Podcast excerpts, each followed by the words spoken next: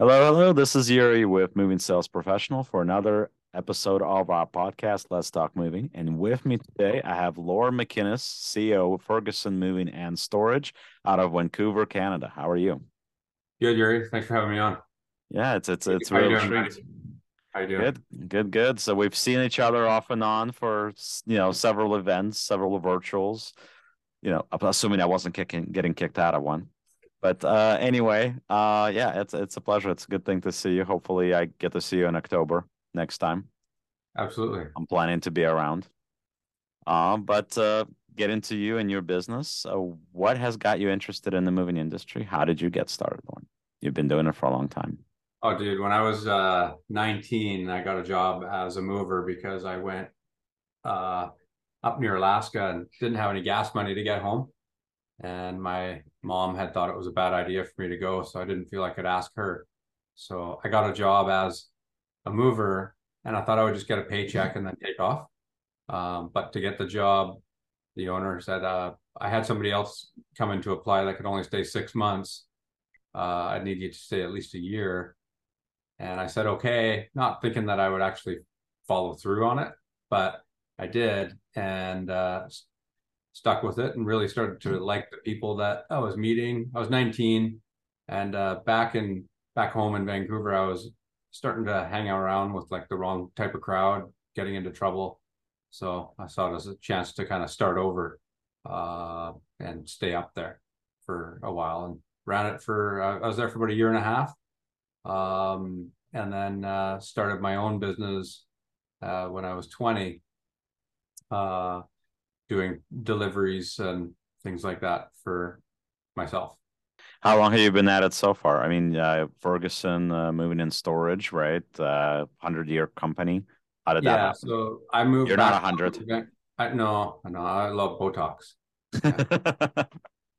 I moved back down to Vancouver in what 2001 and got involved with uh, Ferguson again. Just started as a mover, and then uh, two weeks later, I was the sales manager and the operations manager.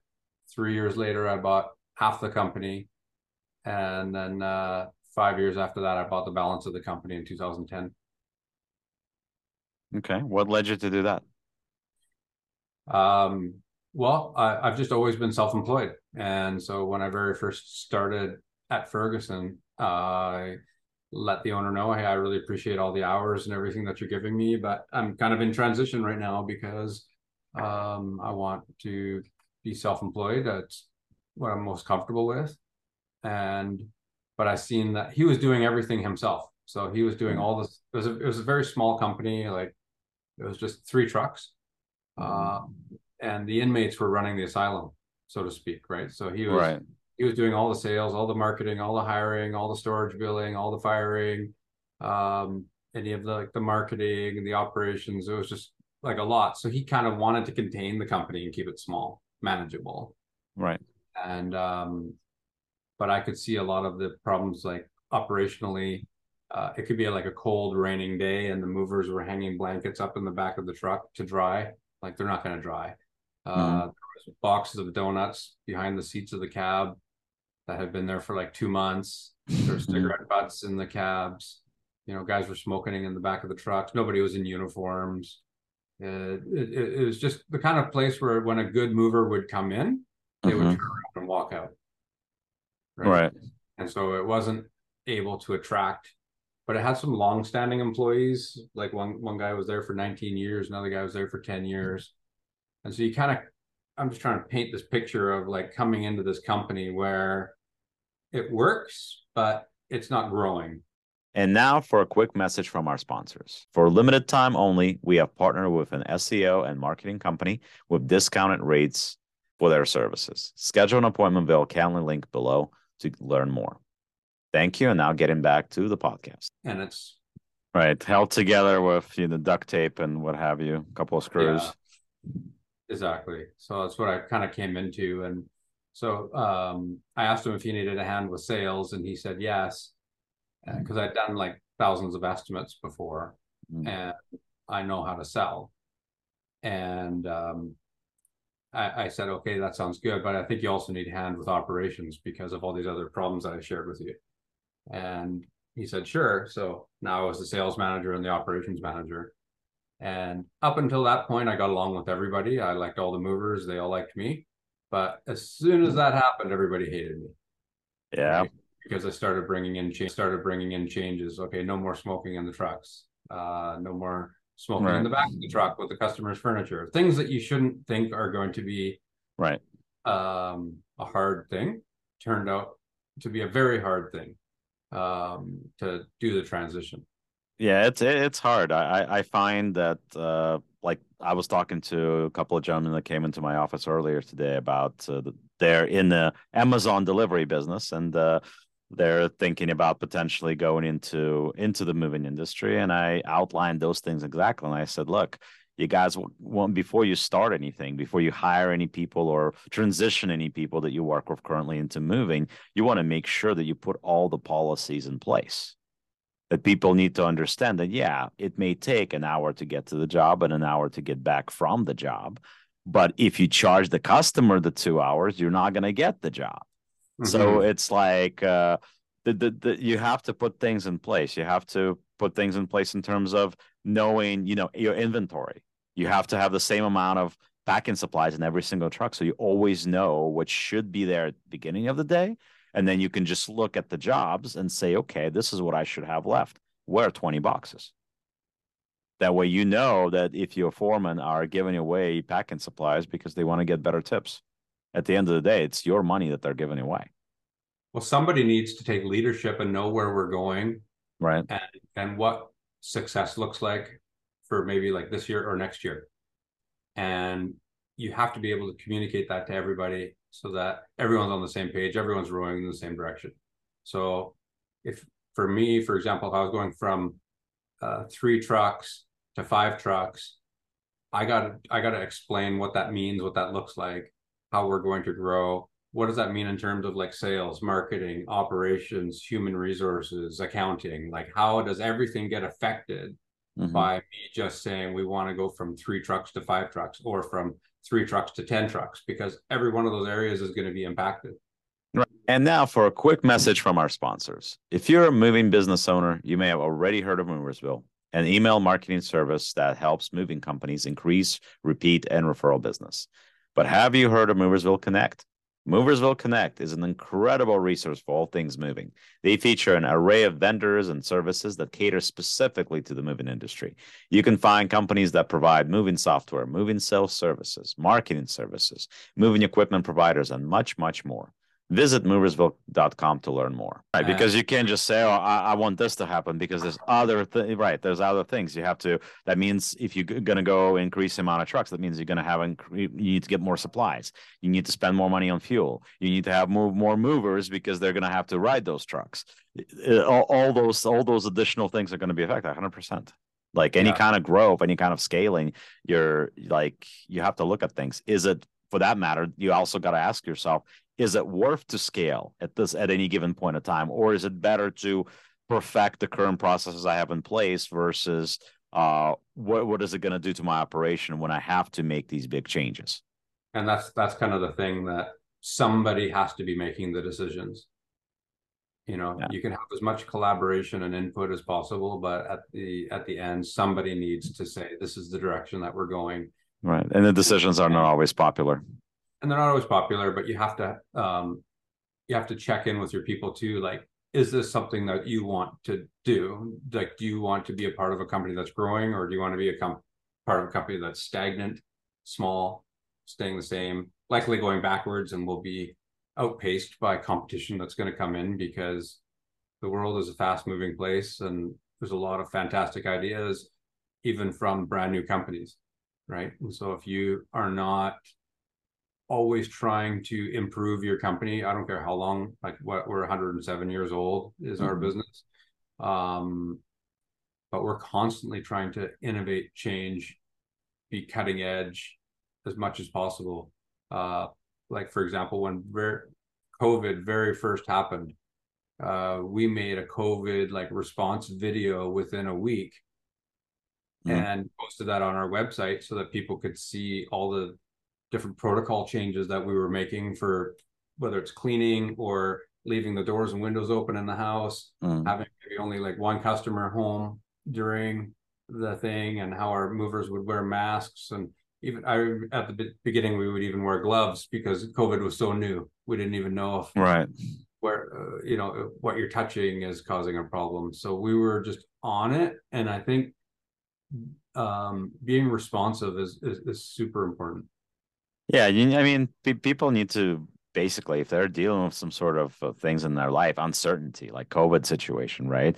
They want to, if they're going to have somebody do something for them, they want to see that they connect and that they understand it, they're and that they're doing something about it. And even something that minimal, you'd think. I mean, how long does it take to make a video about your processes? It really does. Like, if you're not, unless you invite like a professional videographer, it really does not take much. And these days, you know, you can you can do it with your cell phone. It really doesn't take much to do at all. But you're making that connection. I was actually just talking to the guys that I had in my in my office. I was just talking about new things. I said, look, you know, doing something like saying, hey, a hundred dollars of every move that we do for you is going to go to charity of your choice. And uh, to go even farther, we'll match that hundred dollars. So two hundred dollars. So when you choose us, two hundred dollars is going to go to charity. I mean, reality is this: you know, you can inflate your price by that same two hundred dollars. You know what I mean? But people that are watching your stuff and are going and are, and you you know you promote it, you put it on Facebook, you put it on your LinkedIn, you put it on your web page, you know, and people go, wow, these, these guys care about the environment or these guys care about uh, social issues or whatever the case. That, you know, you you just differentiated yourself from a bunch of companies that are in the same market as you that are not doing anything like that.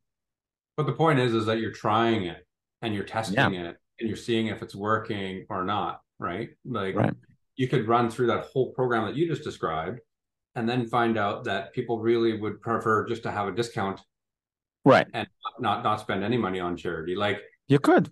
it, well, the market is really good at telling you what it doesn't like and what it does like, but you need to be tracking things. You need to be paying attention, or else you could just be doing things. Just you know, you could be doing things like hey, at the end of every move, let's give a customer a bottle of wine. Mhm. Well, if you don't test it, you might find out like everybody hates the wine. There's a bunch of people that are alcoholics that are really upset that you tempted them by giving them wine Right. like, you know there's all kinds of things but you need to you know you're you're and any company no matter what your product no matter what the widget is of what you're selling Right. you have to be paying attention you have to be having somebody with the vision of where we're going how we're going to get there and what success looks like and what success doesn't look like equally because i think a lot of companies are really good at as they're getting busier adding people adding things to their business Mhm. but when things start to slow down people are not as good at removing things and knowing what how to take things apart and how to shut things down Right. I agree with that. That's definitely something, especially uh you have to look at what things are worth to you. I talk to clients all the time about my price, for example, right? For price for my service. And a lot of people go, "Oh, that is so expensive." Sometimes, you know, not not always, but you know, that- yeah, I do get those clients now and then that talk about that, and I say, "Well, think about how much is your time worth to you." You know, with us, we got salespeople that are ready to jump on the phone for you, right? Uh, if you went and tried to hire salespeople, you're going to spend money on Indeed, on Monster, all these websites trying to find those reps that you're looking for. You're going to spend countless hours looking at resumes. You're going to spend time on interviews. You're going to spend time on training at the end, only to find out potentially that the person you just spent two weeks on is going to say, eh, it's not for me. You know? So, how much is all that worth to you in your time, in your hours, in your things? And it's the same thing when you're talking about different creative things that you're trying to do to a business. You- You're right. When you when you track that stuff, you also, I mean, you find some new things because in the in the in the process of tracking these things, you may find something unexpected that works that you never in a million years thought it would, or you find something that's that's going to actually take you to another level that, you know, if you didn't do any of that stuff, you wouldn't have found, and who knows, your your company could have stayed stagnant. You know. I think the I think the, the thing is don't fall in love with your own ideas. Like you mm-hmm. need to always be objectively looking at it and just be ready to trash something like that's not working. Kill it. Yeah. Right. Yeah, we, we had to do that recently. So it's like it's it's kind of the same thing. You yeah, you hear uh certain gen- gentlemen. You, um, have you heard about the book Burn the Boats? Uh, no, but I know the concept of right, right. So the, you have somebody no, no just, retreat. Do you have somebody that recently came out with that. I I'm thinking of his name, but it's oh Matt Higgins. That's it, Matt Higgins. So the yeah, so that's the concept is that sometimes you got to burn the boats in order to move forward. Mm-hmm. So that's that's definitely something that I think everybody, whether you're doing what I'm doing or whether you do you're specifically a moving company owner, you need to be ready to make changes, move forward without like like you were saying, don't fall in love too much with your ideas. I think I I'm guilty of that. I would say to a degree.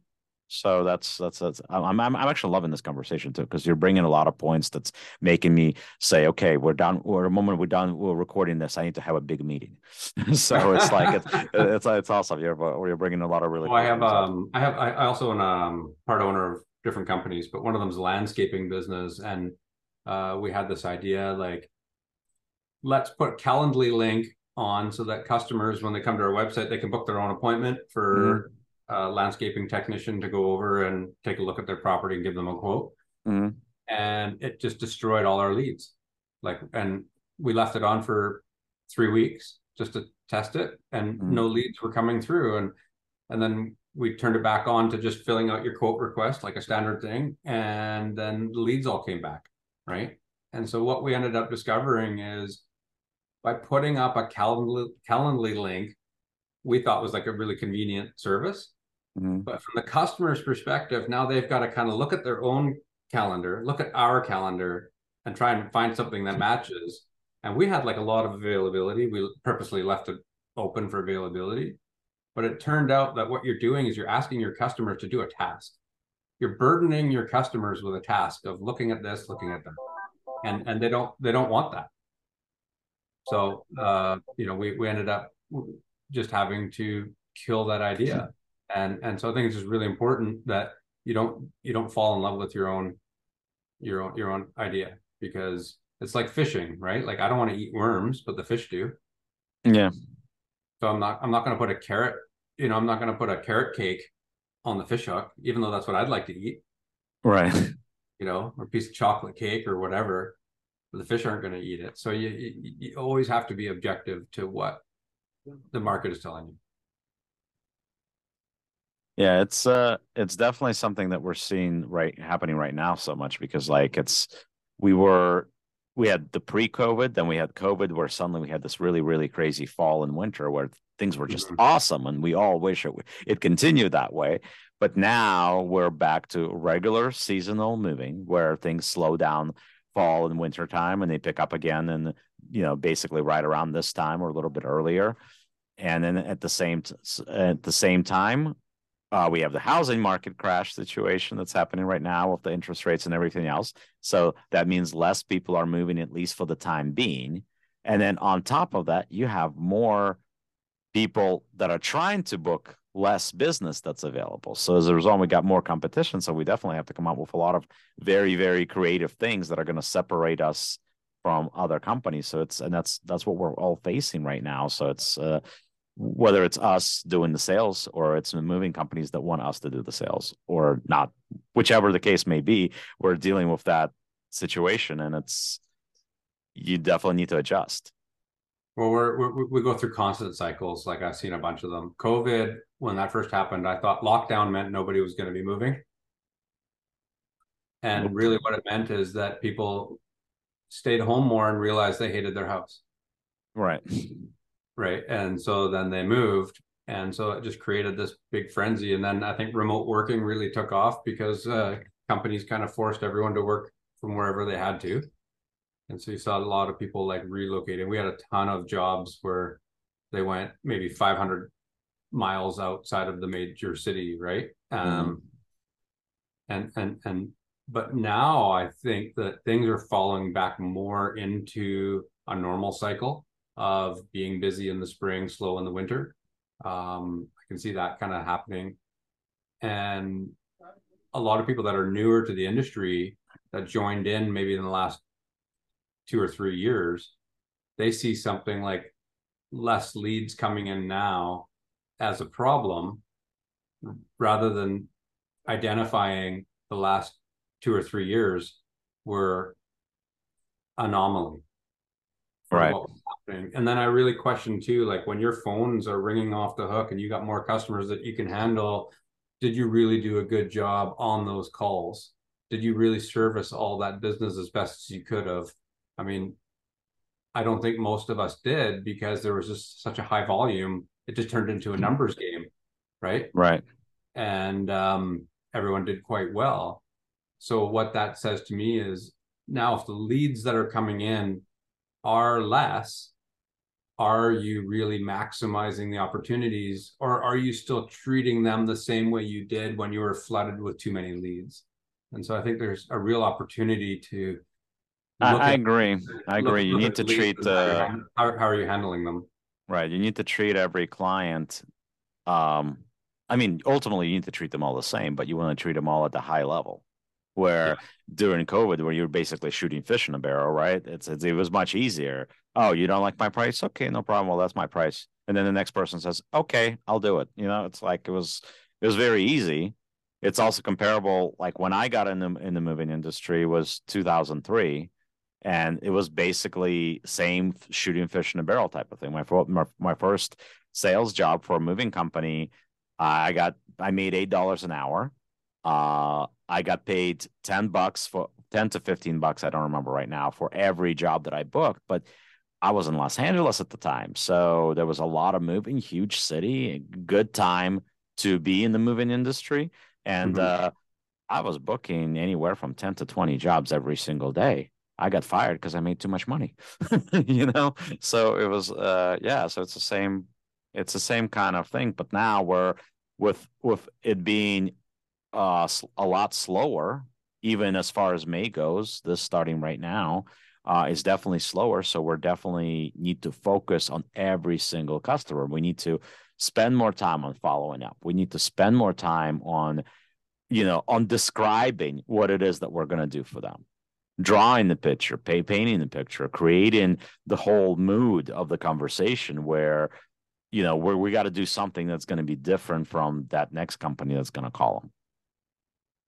Exactly. Yeah. So you know, it's it's um, pe- people really demand the responsiveness of getting something done professionally and quickly. You know, I think there was a statistic a long time ago where if somebody filled out a response form on your website, they expected a response within three or four hours. And mm-hmm. I'm pretty sure that's dropped down to like 20 minutes.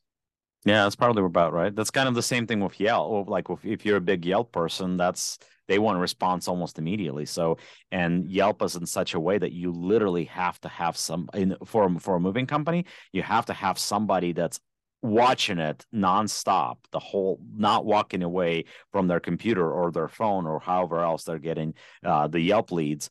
Uh, that they're not walking away and they're hitting it immediately the moment that thing pops up. But you know life happens. You may be doing inventory when it pops up. If it's a big job it may you may be spending 15 minutes 20 minutes 30 minutes handling that inventory depending how fast you are and how big the inventory is right? And by that point that person doesn't want to hear from you anymore or they already got hit up by somebody else. You know so it's like it's it's hard to make those adjustments at times. Yes. Yeah. And i think that you know customers of today are very well educated. They know what to ask, even if they've never hired movers before. Um, it's just a couple clicks where they can know all the questions that they need to ask the mover. They need to know what they can expect. So, you, you know, when by the time somebody phones you, probably a, a huge percentage of them they've already researched you before they've called you. Like you, you don't have to make like this big introduction anymore as to like who you are and what your company name is and where you're located, and like all that kind of stuff. You're getting really quickly into what can I, how can I help you? Right, and you know, uh, like I have, I have a bunch of salespeople, obviously, and I always, I was always a big uh, supporter of everybody having their own style, right?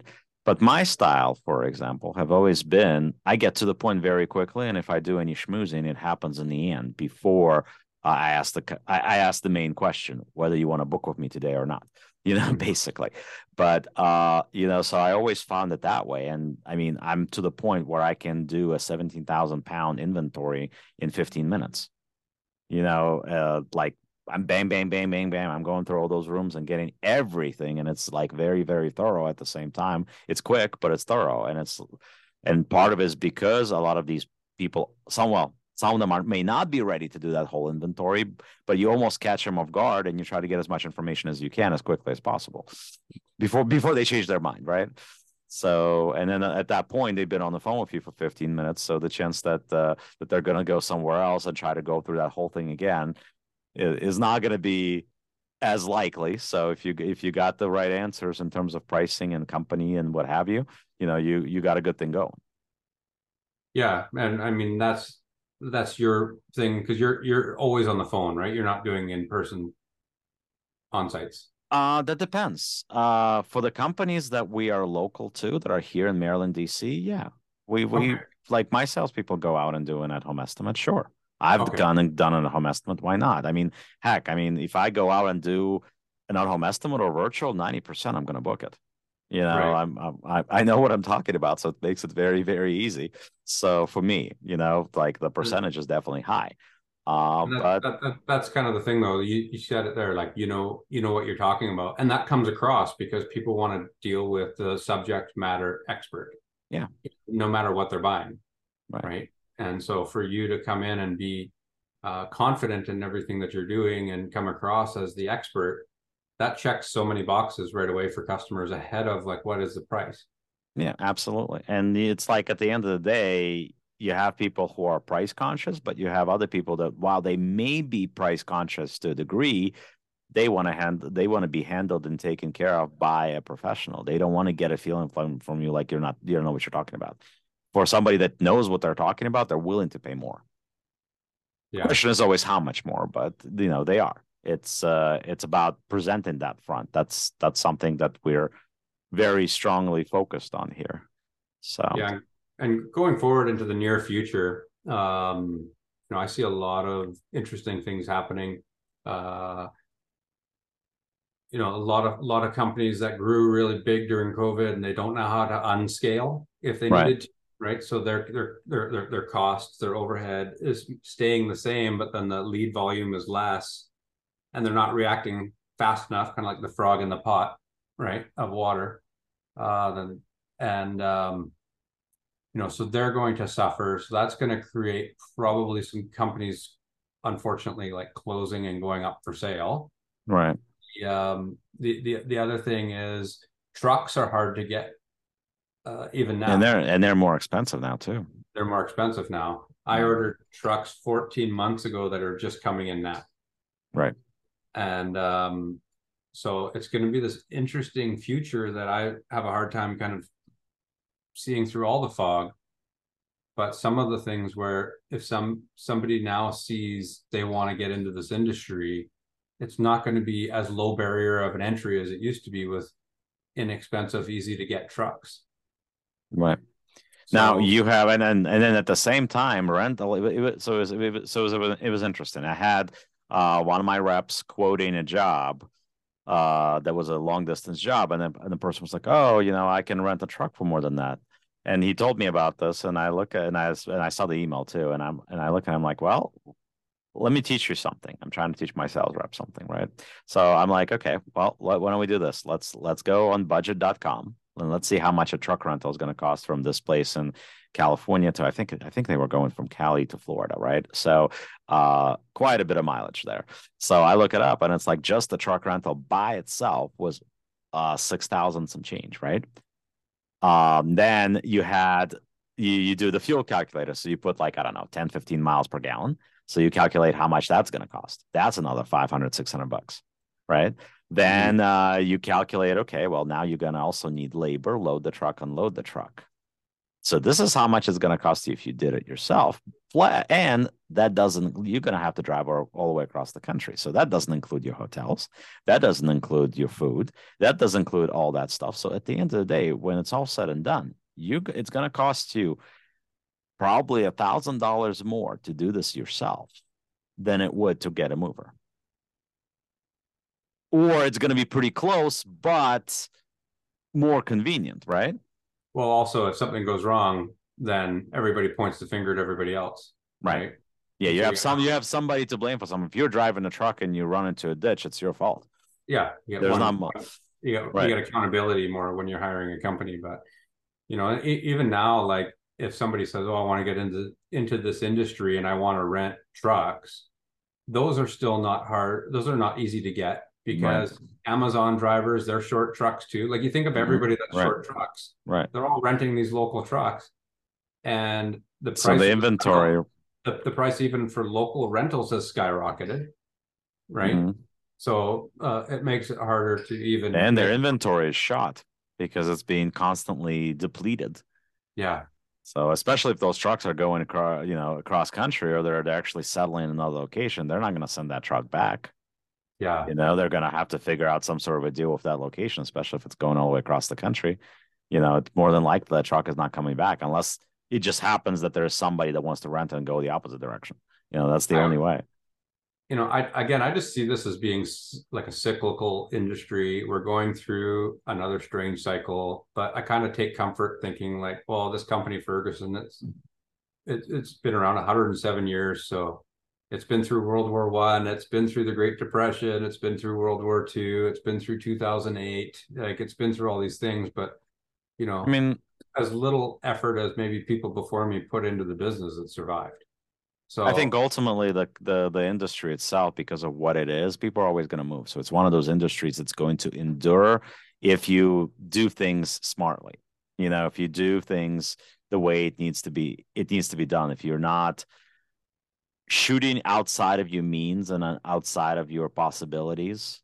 You know like i mean yeah sure you want to shoot for the moon of course but at the same time you want to if you take risks make sure they're calculated. If you take risks make sure they're that that you're ready to face the consequence of if things don't happen the way that you, that you want it to happen. You know are you ready for the for the downfall for the other side of it?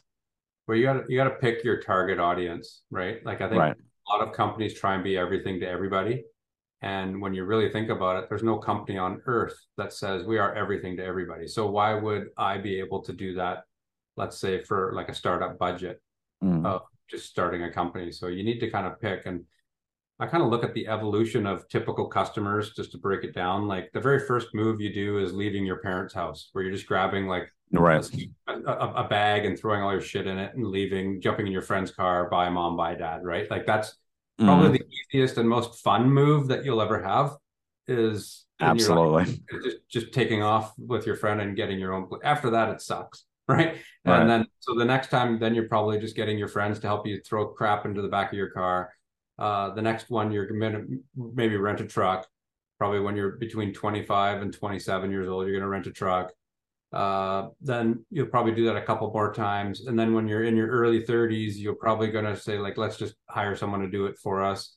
But you're going to expect that it's going to be maybe only double the price of what a rental truck was by hiring. Right. It's all price focused right. at that age. And and so you need to uh, and then you know further ahead, like where we kind of focus our services in that that market that's been through all that mm-hmm. before. Mm-hmm and now they're like maybe 38 years old and older where uh, they care about their furniture they care about their property they um, they care about their time and they don't want to kill themselves in the process they, they, got bad backs and all that kind right. of stuff so but no matter what company or no matter which target audience you're going after you need to steer everything towards that there's a lot of money to be made from that group that rents trucks. There's a lot of money to be made from that group that's hiring movers for the very first time. But you need to know things like if if I'm going to go for that bottom dollar, I need to structure things in a way like okay, no insurance whatsoever. If anything mm. breaks, that's part of like why we can offer you a low price because there's right. absolutely no insurance. If something goes, even if you see us do something, there's no insurance. Right right? So like you could call yourself noinsurancemoving.com and Right. just like cheap, cheap, cheap, cheap, and you'll get customers. Right. as you start saying things like, "Oh boy, that that company that is uh, more established and and and they're they're offering like this guarantee on damages. Why don't we offer that?" That's when people start getting Right. into the suicide position because uh, they want to be cheap, but then they get an invoice that oh, we we we damaged a dresser and then we're gonna have to spend fifteen hundred bucks on it, Right. and then they Yeah, and it's a it, it's also a different type of from a sales side. That's also a different type of sales now because in one case you're saying, uh, yeah, well, we're a new company. Our prices are lower because we're a new company, right? You never want to use the word cheap, right? We're we're the less expensive because you know we're a new company. On the flip side, you got the other side of things, the what you're talking about, right? Uh, where you want to say, we know that we're not the cheapest. We know that we're not the least expensive. But for that price that you pay to do to choose us to have us do things, we're gonna really take care of you. We're going to really be careful of your stuff. If But if- something damaged, God forbid, we got insurance. But if I was going, if I was going after that other market, I would definitely use the word cheap because that's what's going to resonate with them, Yes. right? We're cheap, cheap, cheap. If you if that's what you're going for, yeah. But then Yeah, the you just- problem is you have to make sure that you're set up for dealing with that market segment and covering your ass as best as you can. Right, because reality is this, and it's the funniest thing. I've I've seen it and I've dealt with it personally myself many, many times. You're going to have more customers that are going to argue with you and take your time and your blood and your nerves uh, for 20 bucks than for a couple of thousand.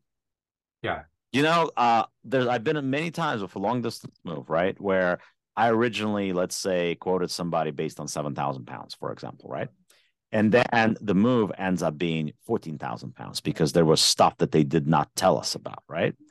And then you're like, you're all prepping to call them, right? So you got your looking at your in the original inventory that you did, and you're taking the bill of lading with the actual one from the move, and you're calling, you're like thinking, okay, this is gonna happen. They're going to rip my head off, right? You're calling them and you're like, okay, so your inventory originally had 30 items on it. Your actual has 500 items on it. This is why the price increase. And then you're and you're you're expecting a blow up, and you're here. Okay, I knew that. You're like, "Ugh." you know, you're like, you just realize that the guy's like, oh yeah, no problem. Here we go. Here's my card. Yeah, okay. I'm paying six thousand dollars. That was the original cost of my move. I'm paying another six thousand dollars on the other end. You you know, and it's like, no problem.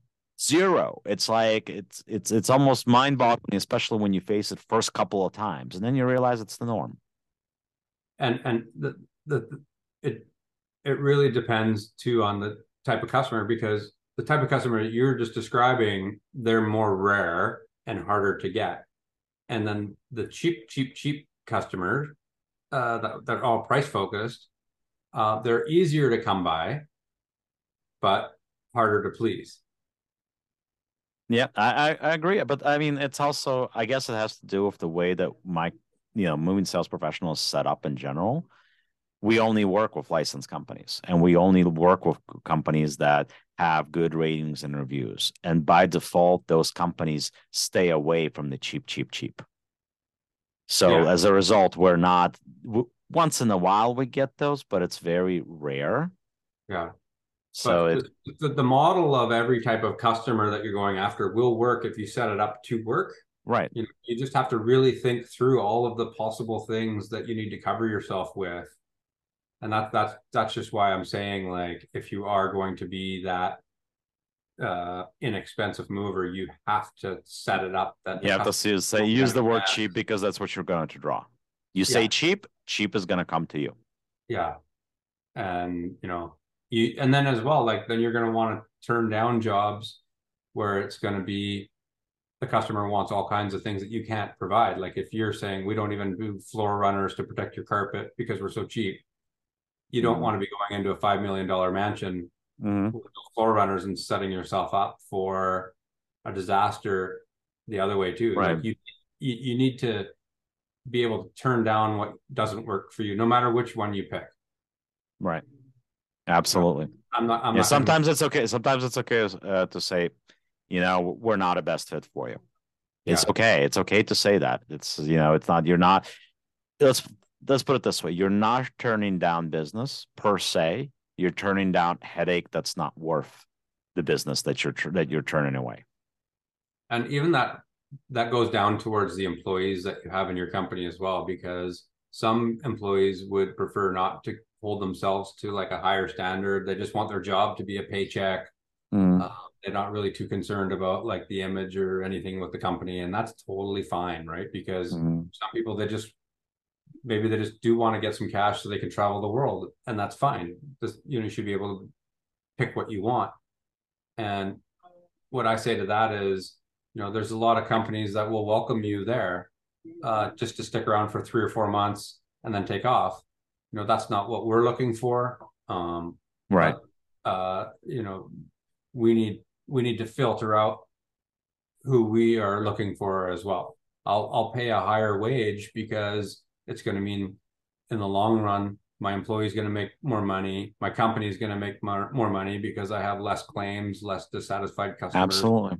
uh, higher repeat higher referral i always try and set up things that everybody wins right There's- right. there's- well, there's got there's got to be there's got to be that feeling. You know, you want your employees to want to come to work for you every morning. That's Yeah. going to make it easier, and you're not going to be faced with constant situations where people don't show up, and you have to, you know, you have to basically just try to make things patch and work somehow. Some days you might be able to get by it. Other days it's going to be a major, major mess, and then you're going to have upset clients, and you're going to have bad reviews, and you're going to have all sorts of things that are going to be worth, you know, a lot that are going to hurt your business. That are obviously going to hurt your dollar. They're going to hurt your customers. They're going to hurt your prospects for scaling and for a lot of other things. So, but yeah, I mean, we can talk, we can talk about this for this forever, for, for, forever, Lorne. Uh, so let, let me get you uh, to one thing that I did want to ask you about. So obviously, uh, Ferguson, you got the franchise uh, situation happening. So how is that working out? How far are you branched out at this point? Where do you see that going? So yeah, uh, the, the franchising is a totally separate industry from moving. It's got absolutely nothing to do with it. It was a whole new learning curve for me. So it's not something that is for the uh, just to kind of dip your toes in the water of. Uh, it's very time consuming, expensive, and it brings in a whole new team of people. So I've been doing it for a while now. Uh, what my kind of takeaway is, if I was to do it all over again, um, is have your have your one operation running very smoothly, right? Have your your your your your main thing, looking at your your main business as your prototype kitchen, Right. testing everything out, getting everything working out really well there before you begin to uh, franchise. So that's what we tried to do in the beginning as well. But then um, as we started to sell franchises and scale, then it really becomes like, who are you selling to? Right. You don't want to just have anyone with a checkbook come in and buy a franchise. So then there's all kinds of quality control uh, things that you have to kind of go through and make sure that that's all in place. So right us, because ultimately it's carrying your name so it's uh, whether you're affiliated to it very br- briefly or on a very small scale once they t- uh, become a franchise for you right uh, or not it's still your name so you don't want your name to lose steam because you picked the wrong pocketbook Yeah. And and so for us, like we we started off with just presenting this to employees uh, at our business, saying that we are going to be franchising to see if any of them would be, you know, interested. And we had a few people interested, and we started off um, with a contract worker that was with us, and he took over eight territories. And uh, then we had one of our guys that was in our warehouse, and he he started one. So we started with those two, and they both did actually extremely well and then we started to bring in like other people that had no moving industry experience as like our kind of test to see can we train somebody that's Right. from outside of this industry? And um, it was mixed reviews on the people that we did that with. So it really meant that we needed to bolster up more of like our training and support for people that were outside of this industry. I also found that selling franchises is extremely difficult because the first thought people have, why would I buy a franchise? It's just moving. It's just get a truck and move people. Why do I need a franchise for that? Right. And so you need to honestly be able to objectively look at your business and say, yeah, why would they? And start to work towards solving that problem, which is, um, you know, what we've been doing is uh, selling jobs over the phone for our franchise owners, so that when they're when they're paying their fees to us, that we're booking moves for them on the smaller jobs. We're setting up all the appointments for them. We're providing ongoing training and support. Our marketing budget uh, is huge so that we're able to deploy uh, marketing for them. We've brought in in-house marketing teams that are doing all the marketing. We brought in a sales director uh, with experience that was with like You Move Me and 1-800 Got Junk to really scale our, our sales process. We brought in a COO uh, that was with Shack Shine, which is another O2E brand, uh, to really scale out our operations and provide support and ongoing training We've improved all of our internal communications so that everybody has access to each other. We have weekly uh, weekly Zoom meetings uh, for for sales uh, that everyone can join in on. So there's just providing like a lot of support. And then the other thing too that I think people want to see before they get interested in buying a franchise is how many locations do you have? And so instead of feeling like we need to just only decide between what are we going to do? Are we going to go down the franchise path or are we going to go down corporately owned? Let's do both. Right. Right. And so we've started scaling both ways so that as we open more corporate locations, it gives us just more pins in the map. And uh, again, helps answer that question why would I buy a franchise? Because, well, we've got all these different locations that can uh, support you. Right. And so right. the more people that are in together and everyone's contributing to things like a branding fund, that branding fund turns into a juggernaut. And we're able to deploy that branding fund to wherever, whichever city needs it the most. Right. That is cool. Maybe one day. Maybe one day. I'll, I'll I'll grow my brand to be to that point. We'll see. We need to get to a point. Yeah, so, it's it, it's it's just really again like coming back to that earlier conversation of somebody has to have the vision of where we're going. And the way that you get the vision is by being a good listener, listening to your employees, listening to the market as to what it's telling you, and you know, being able to read the tea leaves as best as you can as to where things are going, and then making a decision and making sure everyone's on board. And if people aren't on board with it, that's okay. But then you need to find the right people that are going to be on board. On board. Absolutely. Well, this has been a pleasure. Thank you so much for joining us, Lorne. We're definitely going to have to do this again at some point. So, as I always say, the world moves on its own. Let the professional move yours for you. Thank you very much for joining our podcast, and I'll we'll see you soon. And thank you very much, Lorne, for joining us. Lorne MacInnes. Thanks, sure. Take care. Thank you.